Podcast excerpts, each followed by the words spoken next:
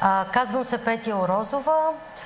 А, работя в а, Национална референтна лаборатория болести по рибите на Националния научно-изследователски е, диагностичен ветеринарно-медицински институт.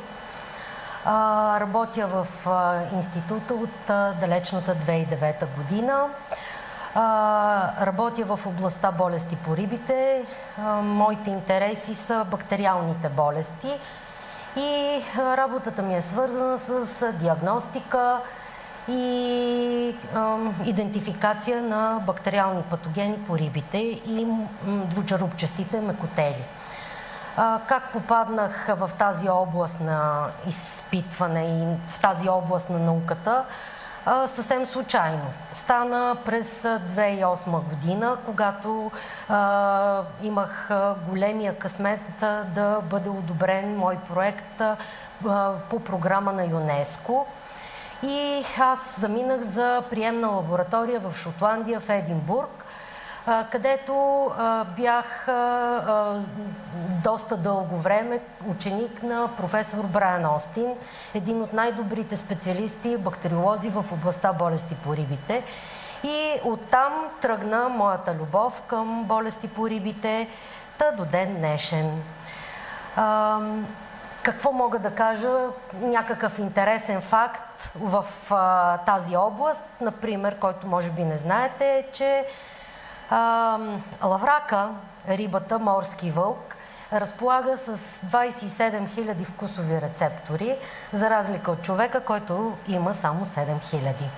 И а, в проекта, а, който а, ние сме съучастници от а, Ветеринарния институт, а, Темата, по която ще работим, тя е свързана с проучване видовото разнообразие на вибрио, на представителите от род вибрио и аромонас в нашите морски, лиманни, речни и питейни води. И тук един интересен факт за вибрио, че представителите на род вибрио вече достигат 140 вида и голяма част от тях са патогенни както за човека, така и за рибите и двучерупчестите макотели, както и за ръкообразните. Глобалното затопляне в световен мащаб предполага необходимостта от проучване на видовото разнообразие на род Vibrio eromonas, което ще ни даде готовност в случай на масова инвазия или масова смъртност при риби, при мекотели, да може да се реагира адекватно.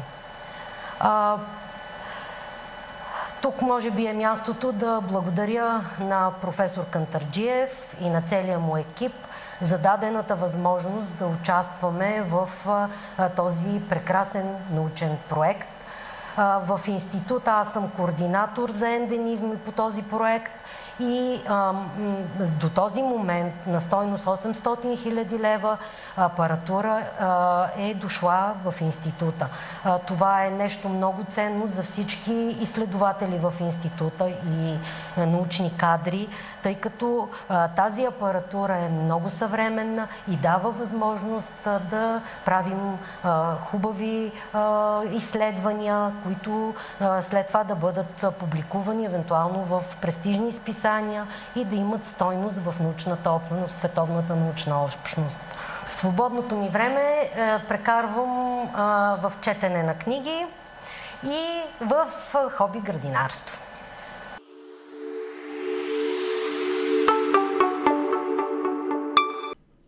Това интервю е част от нова рубрика и нов брой Лицата на оперативна програма Наука и образование за интелигентен растеж.